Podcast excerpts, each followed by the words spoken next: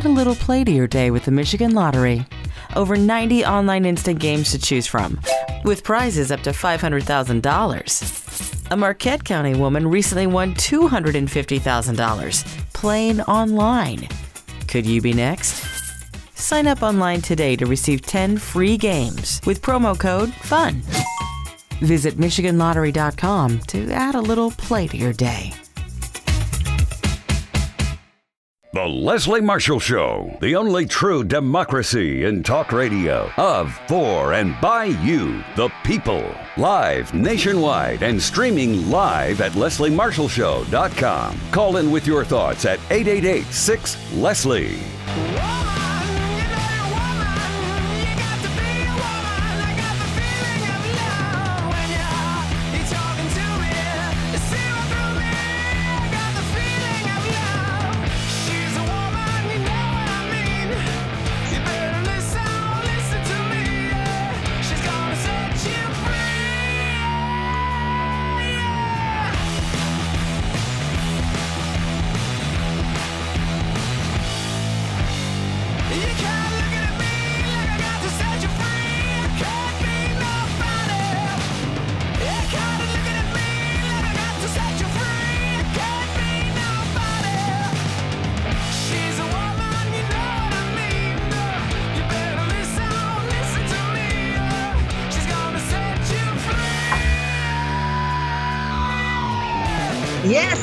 Here to set you free. I don't know if you noticed, those of you watching on Periscope, I had a little trouble with my headphones because my son was in here using my computer yesterday. I was using his MacBook uh, to do something with TV, and uh, he's kind of messed up my uh, headphones. I'll have to fix them during the break, and that's why they look a little uh, crazy lopsided. Anyway, hey there, how you doing? Good afternoon.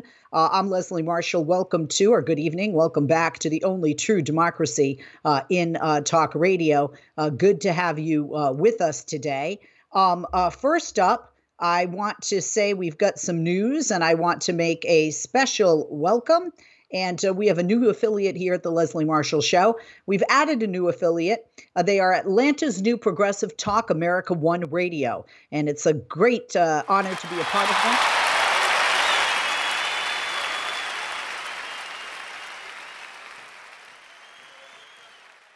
Shout out to Hot Atlanta. I love Atlanta and the people of Atlanta, the great state of Georgia. Atlanta's new progressive talk, America one Radio. Welcome to the Leslie Marshall family and everyone listening on Atlanta's New Progressive Talk America One Radio. And uh, you can watch us too on Periscope uh, via Twitter, uh, and uh, addition uh, to listening uh, if you are stuck at home, like so many of us are, good to have you with us today. I mentioned earlier that Congressman Ro Khanna will be joining us a little bit later in the hour, but right now we're going to do something we do at the top of the hour, an extended version of this uh, on the program today, because the Congressman joins us for a little bit smarter, smaller time, uh, window of time than we normally have our guest for. And that's something we call ripped.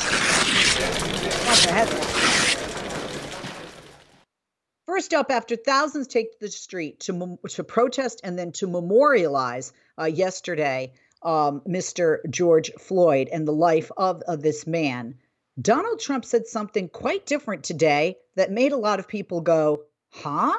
Take a listen. Hopefully, George is looking down right now and saying, There's a great thing that's happening for our country. There's a great day for him. It's a great day for everybody. This is a great day for everybody. This is a great, great day. It isn't a great day.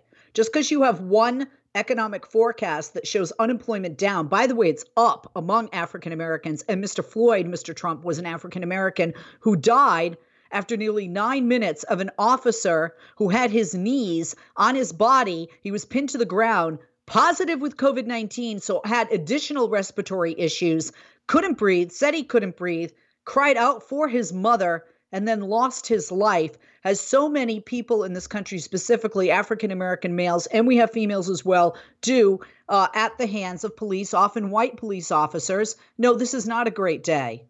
We have people protesting in the streets because it's not a great day. It's not a great day when you're black and black lives don't matter to some people. It's not a great day when you have white supremacist and neo Nazi organizations looting and being violent to blame blacks. So when you have politicians blaming Antifa when the FBI says Antifa didn't do this. It's not a great day when in 2020 you're fighting something that was fought in the 60s by the slain then uh, former Reverend Dr. Martin Luther King Jr. It's not a good day when people ha- have lost their jobs and, and we have millions of people in this country unemployed. It's not a great day when people go to the supermarket and there's less food because the, the, the supply chain has been dinged a bit because of people who are infected with coronavirus or simply because food is not being purchased in volume as it was uh, and food is being thrown out in this country because it's gone to waste and that disrupts the supply chain. It's not a great day when there are people sheltering in place who are being beaten up more because that spouse or boyfriend or girlfriend doesn't go to work every day. It's not a great day when children aren't learning because most of them are home, even though schools try as they may. Online learning uh, just doesn't do it. It's not a great day when thousands of people have lost their lives to coronavirus, or and thousands more are suffering from it, and so many thousands of healthcare workers are fighting. It's not a great day that America was late to respond. It's not a great day that healthcare workers didn't have PPE. No, Mr. President, it's it's not a great day. You said you were going to make America great again, and you failed. You failed. Let's rip another. And who I hope will be the next president, Joe Biden, who is the uh, presumptive Democratic nominee. He responds to the president's comments today, those comments on George Floyd and new data coming out about unemployment. Take a listen. President Trump said he hopes that, quote, George Floyd is looking down and seeing this is a great day for our country. We're speaking of a man who uh, was brutally killed by an act of needless violence and by a larger tide of injustice that has metastasized on this president's watch as he's moved to split us based on race and religion, ethnicity. George Floyd's last words I can't breathe. I can't breathe have echoed all across this nation and, quite frankly, around the world. For the president to try to put any other words in the mouths of George Floyd, I frankly think is despicable. And the fact that he did so on the day when black unemployment rose, Hispanic unemployment rose, black youth unemployment skyrocketed, tells you everything you need to know about this man. They're some of the sternest challenges our nation has ever faced. And Donald Trump is patting himself on the back. He just has no idea, in my view, what's really going on in this country. He has no idea the depth of the pain that so many people are still enduring. He remains completely oblivious to the human toll of his in- indifference. It's time for him to step out of his own bunker, take a look around the consequences of his words and his actions. Let's be clear the president who takes no responsibility for costing millions and millions of Americans their jobs deserves no credit when a fraction of them return.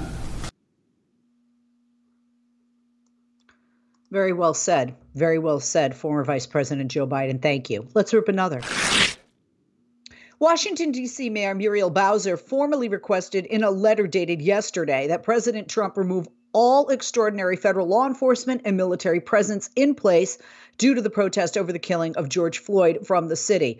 The big picture here is that tensions between protesters and law enforcement in the Capitol have actually died down this week. A couple of days ago, their curfew didn't start until 11 p.m., and they had zero, count them folks, zero arrest. Demonstrations became overwhelmingly peaceful. Bowser has ended both the district's curfew and the state of emergency um, here in uh, Los Angeles, where I live, parts of Los Angeles, specifically where I live, um, are not having a curfew uh, this evening for the first time uh, in a week. Uh, speaking of weeks, earlier in the week, law enforcement deployed tear gas and physical force, as you recall, to disperse a peaceful crowd of protesters before a Trump photo op at uh, St. John's Episcopal Church near the White House. And um, this is what the mayor is saying. Uh, she cited concerns about, quote, unidentified federal personnel without badges or name tags that could pose both safety and national security risks. And by the way, uh, we had here in California somebody posing as an uh, as, as, a National Guard um, officer with weapons, and they were not. These people could be as well without any type of ID and without any uh, you know honesty about who sent them and where they're coming from and what organization they're a part of. Um, when citizens are unable to clearly identify legitimate law enforcement officers, it creates unnecessary risk for protesters and officers. That's what she said. My view is that law enforcement should be in place to protect the rights of American citizens, not restrict them. I appreciate your prompt consideration of this request. That's true. If you think about it, some serial killers posed as uh, police officers. And whenever a police officer comes to your door, even the police will tell you, What do you say? Ask them for their name and their badge. Let's rip another. Over the course of just a few hours, President Trump was rebuffed by the Secretary of Defense over his call for troops in the streets and accused by James Mattis, the former Pentagon chief, of trampling the Constitution for political gain. Now, why does this matter? Uh, unless you don't like the president. Well, current and former leaders of the U.S. military are drawing a line over Trump's demand for a militarized response to the protest and unrest that have swept the country over the killing of George Floyd by police. And the backlash when protesters and journalists were violently expelled from Lafayette Park said that the president, flanked by Defense Secretary Mark Esper and Joint Chiefs Chairman General Mark Milley, uh, could walk down the square to St. John's Church. By the way, Esper also drew criticism for urging governors to dominate the battle space if protests turned violent. That's what's ripped from the headlines. I'm Leslie Marshall. Coming up, uh, we're going to take a break, and then we'll be back to more ripped in our extended ripped from the headlines version here on the Leslie Marshall Show. Follow Leslie on Twitter. Just go to www.twitter.com slash Leslie Marshall, and we'll be sure to share your tweets.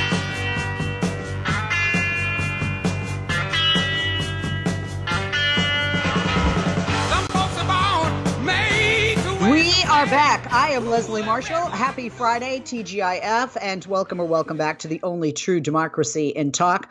Uh, once again, we want to welcome our new affiliate to the family, the Leslie Marshall listening family, Atlanta's new progressive talk, America One Radio. Welcome. Good to have you with us.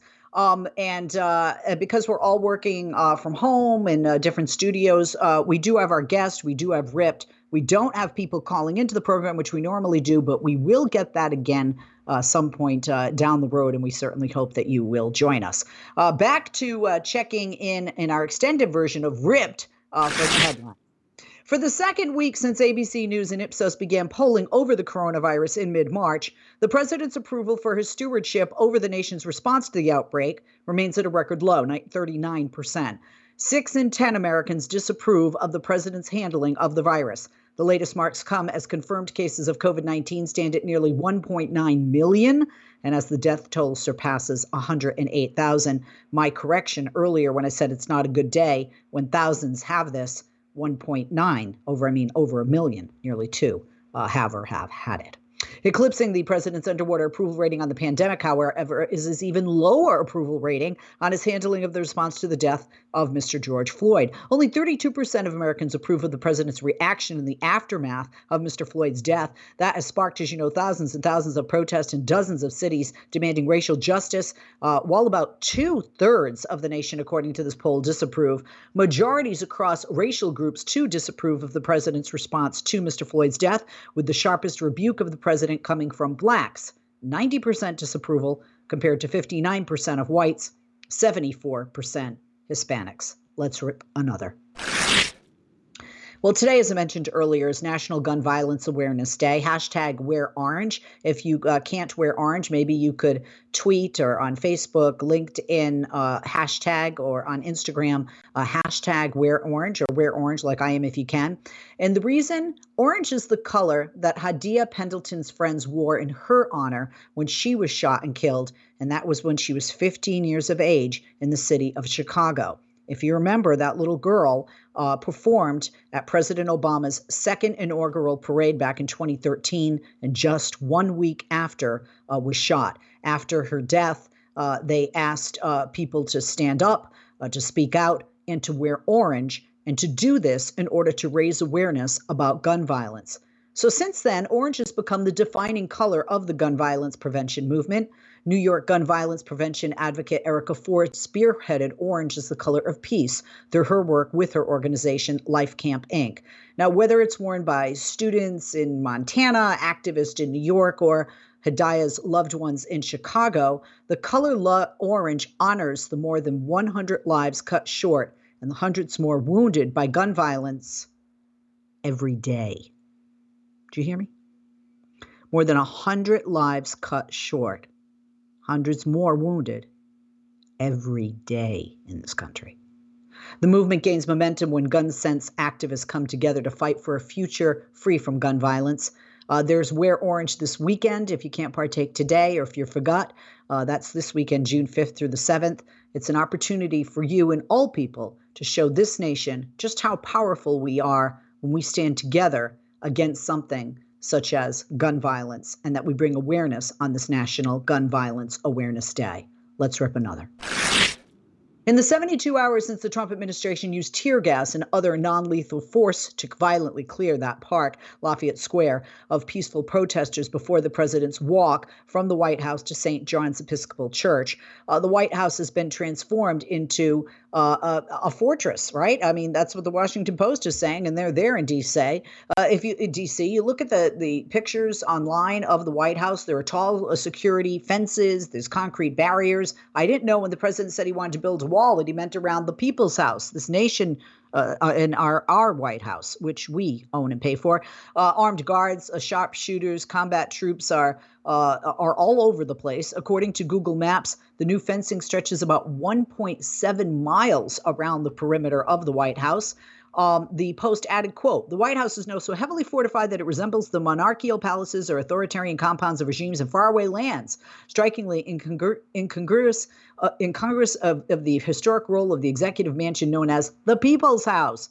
The resulting picture is both jarring and distinctly political, a Rorschach test for one's view of Trump's presidency. His supporters see a projection of absolute strength, a leader controlling the streets to protect his people. His critics see a wannabe dictator and a president hiding from his own citizenry. I think the need to fortify your house, and it's not his house, it's our house, shows weakness. That's what Deborah Berke said. She's dean of the Yale Law School of Architecture. She said the president of the United States should not feel threatened by his or her own citizens. And writer Rick G. Rosner wrote noted on Twitter that quote, in three days, the Trump administration has put up 1.7 miles of new White House barriers to shield himself from his own citizens. Yet, in 1,231 days, the Trump administration put up only three miles of border wall where there was no previously existing barrier. Therefore, the White House barrier went up 230 times faster than the border wall. And in a related note, the hashtag hashtag Babygate has been trending on Twitter in regards to the fencing in order to compare it uh, to a Babygate uh, around uh, the White House. Let's rip another. Well, the president without mask is uh, out and about.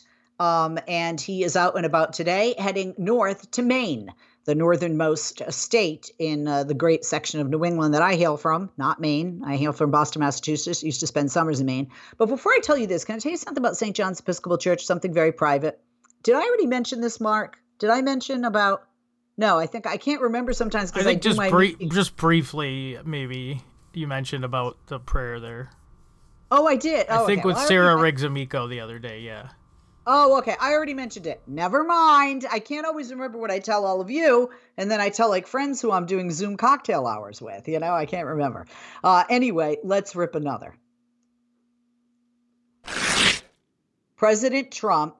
Uh, this is. Oh, by the way, uh, so that you know, before I read this, um, this uh, was an editorial, a letter in an editorial in the paper in Portland, Maine today before the president's uh, visit. Our view to President Trump you should resign now. He lacks the character, maturity, and judgment to lead the country in a perilous time. And here's the letter to the president from this community, uh, the, the uh, biggest city, Portland, uh, in Maine. President Trump, we're sorry that you decided to come to Maine, but since you were here, could you do us a favor? Resign.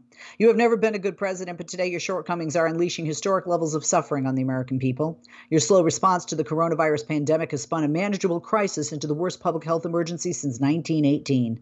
We are also in the middle of the worst economic collapse since the Great Depression. There is no national strategy to recover from the shock that is disproportionately affecting people who are already struggling to make it.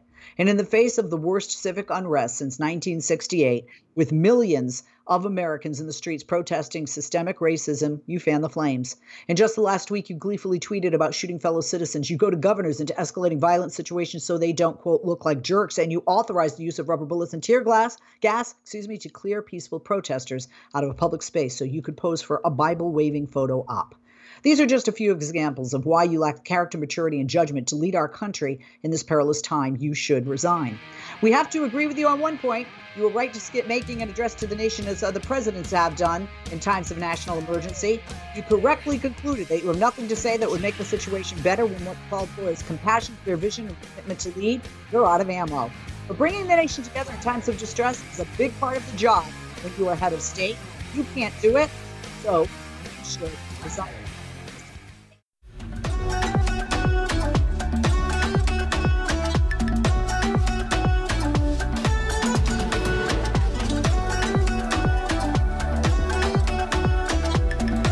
We are back, and so is he. Hey there.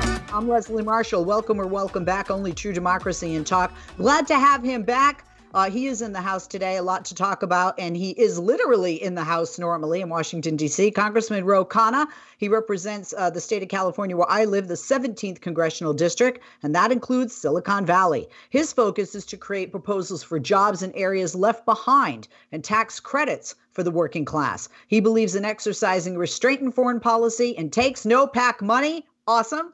Uh, go to the website if you want to see more about Congressman Khanna and all he's done and continues to do and that he believes in and proposes. That's khanna.house.gov, K H A N N A. Follow him on both Twitter and Instagram at Rep Ro Khanna, R E P R O K H A N N A. Congressman Khanna, thank you for being with us. First off, I hope that you and your family are safe uh, during uh, this uh, very uncertain time uh, during this COVID 19 pandemic.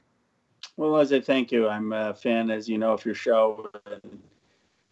Uh, we are safe. My kids and my wife are uh, our district had to very early on, and so it uh, prevented a large part of the spread. And of, course, we lost a few hundred lives, which is very tragic, and people have been hurting business-wise.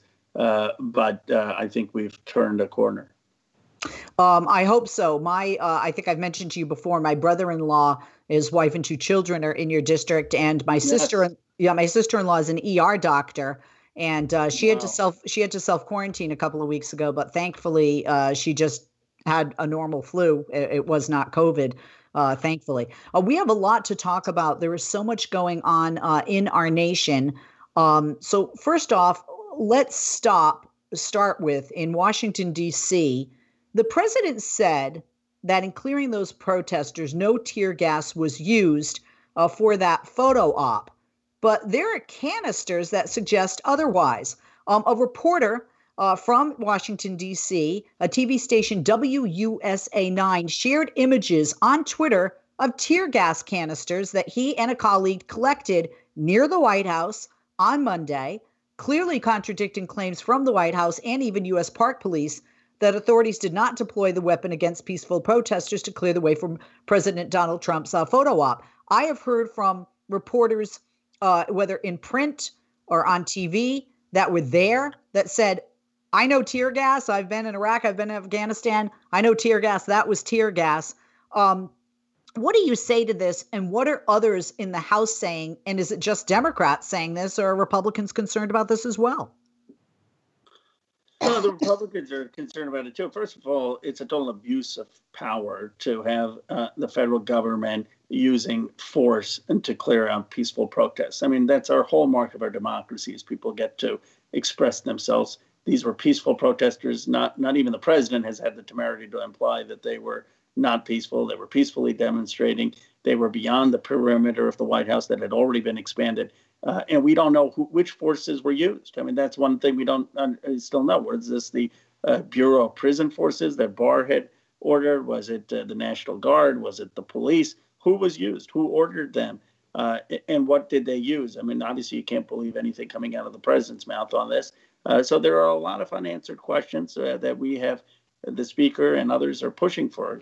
who was the police? Who ordered them? What were their tactics? Why were they uh, using these tactics on peaceful demonstrators. Yes, and there are pictures of people that have uh, injuries. My husband's a physician also. When I asked him, he said, uh, you know, whether it's rubber bullets or tear gas, people think that's not a big deal. It is a big deal. Um, tear gas uh, has a burning sensation. Uh, you have a heavy flow of tears. Uh, your eyes close involuntary. Um, and not just uh, in in DC where there was tear gas, but elsewhere in the country, we've seen rubber bullets used, and we we've seen people hurt very badly. A young man lost uh, his eye. Speaking of those photographs that the press showed, uh, CM Spede-Heat CS and CM Scat Shell OC uh, short range rounds uh, produced by the firm Defense Technology. They're a crowd management tool for the rapid and broad deployment of chemical uh, agents. Um, OC stands for oleoresin capsaicin. It's a chili pepper derived substance, but CS is an industry abbreviation uh, for two. I won't even try. Let me see chlorobenzaldehyde, uh, the key ingredient in tear gas. Um, so are, are, they splitting hairs here when you hear the president, his spokeswoman, uh, right wing media bitterly denying that tear gas was used uh, to clear protesters who are just against racism uh, from Lafayette Park so the president could walk over to J- St. John's Episcopal uh, Church from the from the White House? Um, does it matter if it was specifically tear gas or if it was tear gas combined with chili pepper? Um, you know, this because the black and white of this issue um, is a president requesting or ordering, or somebody, perhaps the attorney general, requesting or ordering um, the military uh, to to do to do this to, to to you know or police or you know who is doing this who ordering this on his own citizens. I don't people people understand how tyrannic, uh, tyrannical and dictator like this is. Yeah, you're absolutely right. Right. I mean, it's the tear gas just makes it worse, or the pepper spray. But the point is that the president has no authority. Uh, the attorney general has no authority to be telling law enforcement or the military uh, to be uh, using those weapons, that force against uh, our own citizens who were peaceful, who were engaged in their First Amendment rights. I mean, it's really a trampling on uh, the Bill of Rights. It's a trampling on the First Amendment. It's a trampling on our Constitution. Uh, and it, it's not a liberal issue. It's not a, a, democratic issue. It's an issue of do you believe in uh, the hallmarks of American democracy, or do you want to live in a, a, a government, uh, a, country where we don't have rights and uh, where the people in charge get to basically call the shots, or do you want to live in a country where uh, a citizen, every citizen, whether you're president of the United States or a citizen outside the White House, is equal in in in the having uh, their voice respected, and that's really what this is about. Yeah, because some people are saying, look, it was clearly tear gas. Park police in DC say, well, they deployed pepper balls. It's a different brand. It's an eye watering munition, but they used irritant free smoke canisters. Bottom line is the Constitution gives individuals a right to free speech, a right to peace peaceably assemble, which these people were doing. Is this is this illegal? I mean, is there any uh, recourse? I don't think we necessarily want to impeach uh, again over something like this, um, or or is this just an overreach uh, by this president and his administration yet again? Well, the recourse is impeachment, and that's the unfortunate thing. The House did it, and uh, the Republican senators aren't willing to hold the president accountable. But there's there's nothing you can do short of removing the president from office. I mean, I suppose if the president were to do this again, you could go to the courts and and uh, challenge the court. Uh, but what we probably need to do is amend the Insurrection Act, which uh, the president's abusing. Uh, the Insurrection Act typic- uh, does give the president the ability to go in uh, and use force without the state governor's consent if it's used to vindicate rights of an individual traditionally this has been used to integrate schools for Black Americans.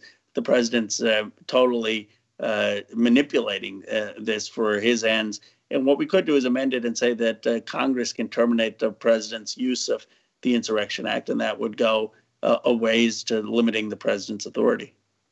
Um, I'm glad I got to see you. I was not seeing you, but now I can see you. So uh, you know, it's good when you're you're talking and looking at each other to actually look at each other. Um, uh, I also um, I want to talk about military Humvees, uh, helicopters, uh, the National Guard. Um, there is a show of federal force, not just in D.C. Um, there's a show of, of force on the streets of our nation, and you mentioned the Insurrection Act.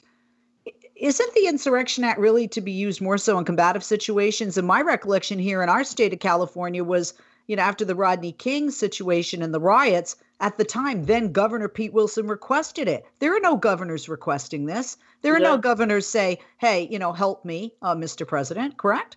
You're absolutely right. And uh, it's not supposed to be used if a governor doesn't request it unless you're going to vindicate a certain right. So obviously, the uh, governors of uh, Arkansas didn't request uh, having the troops in to integrate uh, schools, and there the president had the authority to go in and force integration. But here, you, it's not like the president is uh, using the, uh, the this force to uh, vindicate the rights of those who are just lack basic privileges. It's that they he's using this to quell peaceful protests, and it's a total abuse of the Insurrection Act. But the language needs to be tightened because technically he can invoke it without governor's uh, governor's consent. No one anticipated that Trump would be as shameless. Nobody. I mean, our our country wasn't allowed, it wasn't uh, built for someone who would be defying the norms in such systematic and all encompassing ways. We're going to take a break. When we come back, we're going to talk a little bit more um, about uh, amending that Insurrection Act and talk about if that will be possible with the Senate graveyard, where so many pieces of legislation passed by the House end up. We'll be back with Congressman Ro Khanna, and we'll be back to you right after this. He represents California's 17th congressional district. That includes Silicon Valley. The website is khanna.house.gov, K H A N N A, on Twitter and Instagram. Follow him at Rep Ro Khanna. We'll be back with him, back with you right after this. Follow Leslie on Twitter. Just go to www.twitter.com slash Leslie Marshall, and we'll be sure to share your tweets. Mother,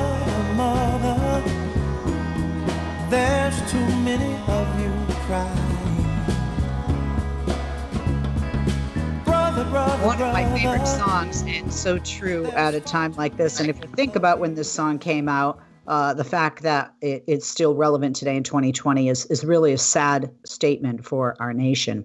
Uh, let's go back to Congressman Ro Khanna. He represents California's 17th congressional district, including Silicon Valley. Website, khanna.house.gov. On Twitter and Instagram, at Rep Ro Khanna. Khanna is K H A N N A. Uh, Congressman, thank you for holding and um, welcome back. I hope folks were able to uh, get our uh, conversation, bits of our conversation um, during uh, the break. Uh, you have co sponsored uh, landmark legislation with regard to police brutality. you did this last year. called the Peace Act. It is gaining traction again with the murder of Mr. George Floyd and more calls for policing reforms. first of all, tell us why you put this legislation forth last year and, why it's not only important then, but even more so now in light of recent events.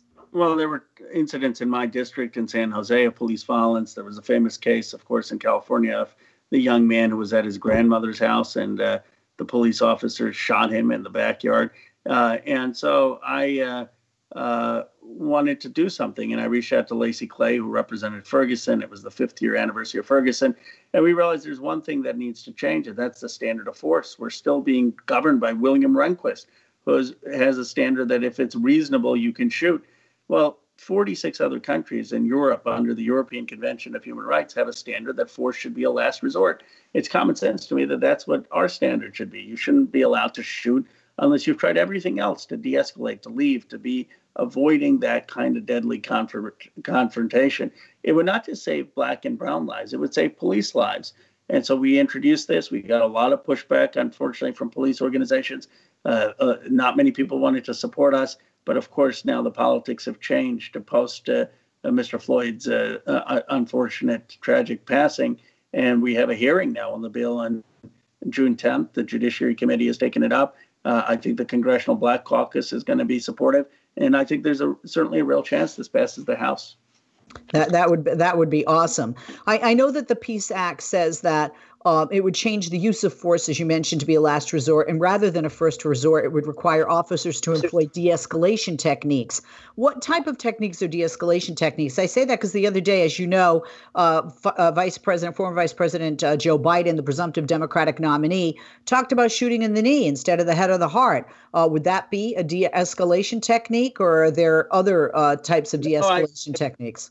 You know, that's not what I would be thinking. If I would say that the de-escalation technique would be uh, to uh, and, and, not uh, uh put yourself in a position where uh, you're going to have to shoot, to have uh, an approach that is first more conversational, that's trying to see the facts, to make sure that you are, if if you have detained someone or contained them, that you stop with the with the use of force at that point that you're not engaged in insulting or taunting.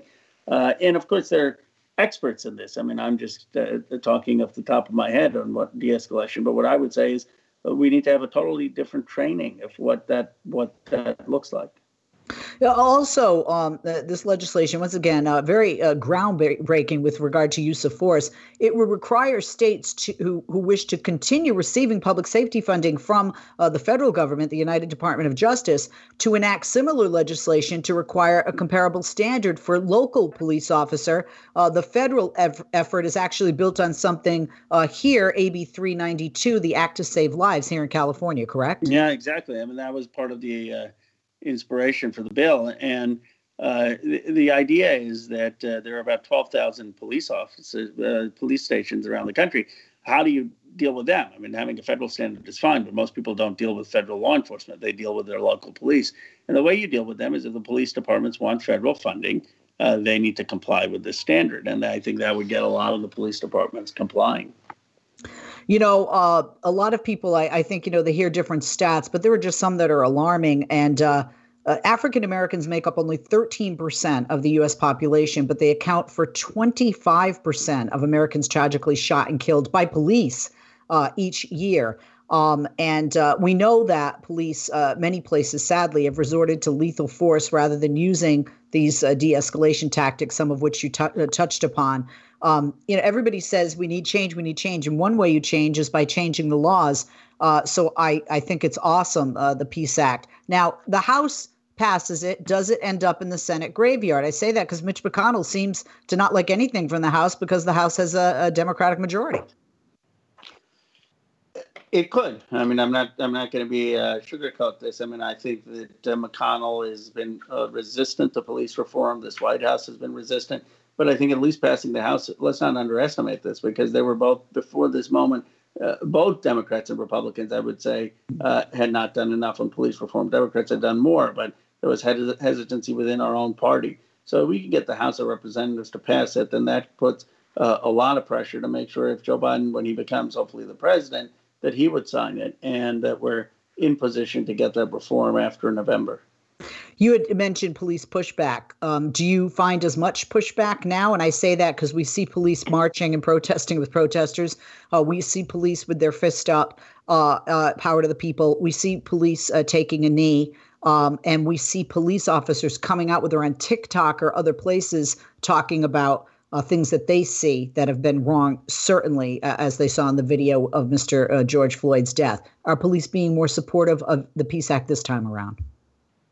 Well, it's too soon to tell. I mean, you saw that the police unions, the police leadership broke uh, with Joe Biden just for uh, Biden saying that we needed to do some basic things on police reform. Uh, but my sense is that the leadership of those organizations may be out of touch with the grassroots and that uh, there are a lot of individual police officers, Capitol police officers, people in my district, police officers in Fremont, San Jose, who are more empathetic with uh, the protesters. And so you may see that the leadership of these organizations doesn't reflect what the membership actually thinks. But time will tell if police officers will continue to speak up, and that would be very powerful. I wanted your opinion on something that you're not writing, but it's being done. A lot of people are saying, huh? Uh, there were protesters at Eric Garcetti, the mayor of Los Angeles's home, uh, the other day. He came out and uh, dropped to his knees uh, and, you know, uh, showing the protesters, and people were chanting, defund the police.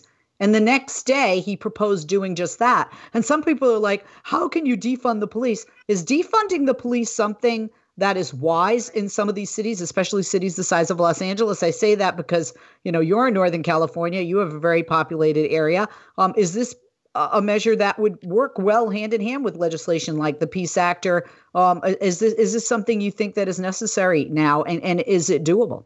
Well, I think it has to be looked at locality to locality, but I would say that obviously you need police officers in a society. I mean, and, and but the question is, what are the what is their role? And my view is if they're community uh, pillars, if they are trained properly, if they see themselves as uh, resources within the community and they're welcomed in the community, uh, then there's uh, no need uh, to be uh, cutting funding if they're keeping people safe and people are comfortable with them.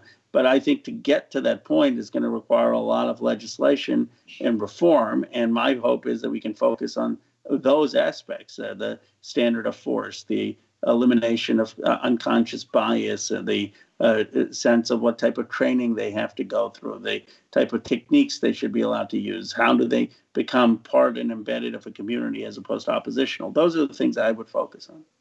Um, in uh, the former President Barack Obama said that he saw people saying protest or vote, and it's not either or. You've got to do both. After Donald Trump was elected, uh, you saw, as I did, all over the country, hundreds of thousands of people uh, protesting. Many of them had not voted. Um, are you hopeful that there'll be more people, especially young people, turning out to vote uh, this November um, a- as a result of uh, this terrible tragedy?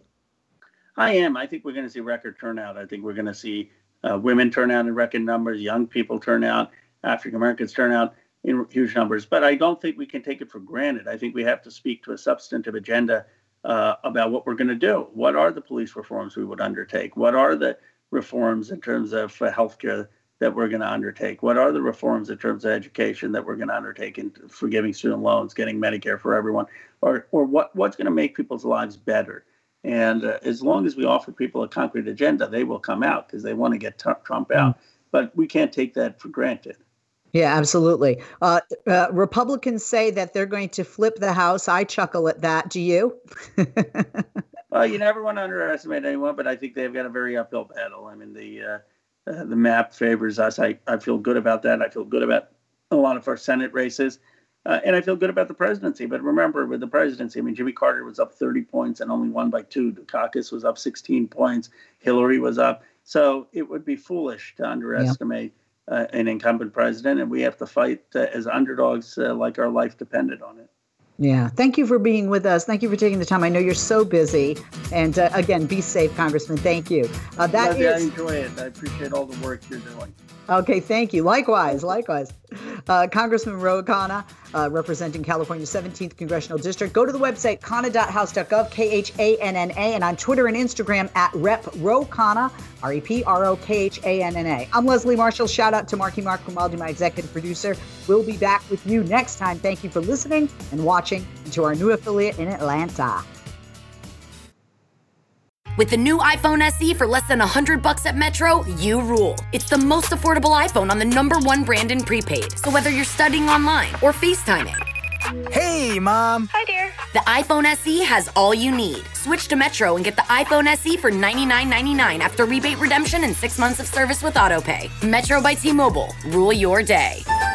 Limit one per account slash household. Requires port and ID validation. Not valid for numbers currently on the T-Mobile network or active on Metro in past 90 days. Restrictions apply. See store for details. At Speedway, we've always been here to get you what you need when you need it. We're committed to keeping our stores open, clean, and safe, so you can stay fueled and refreshed all summer long. We've got cold drinks for hot days and frozen drinks for even hotter ones, plus energy boosts, quick bites, and pick me ups. We're always on your way, and we're always here for you. So no matter what you need, when you stop by, we'll be ready. Now buy any three cooler beverages and get 500 bonus Speedy Rewards points.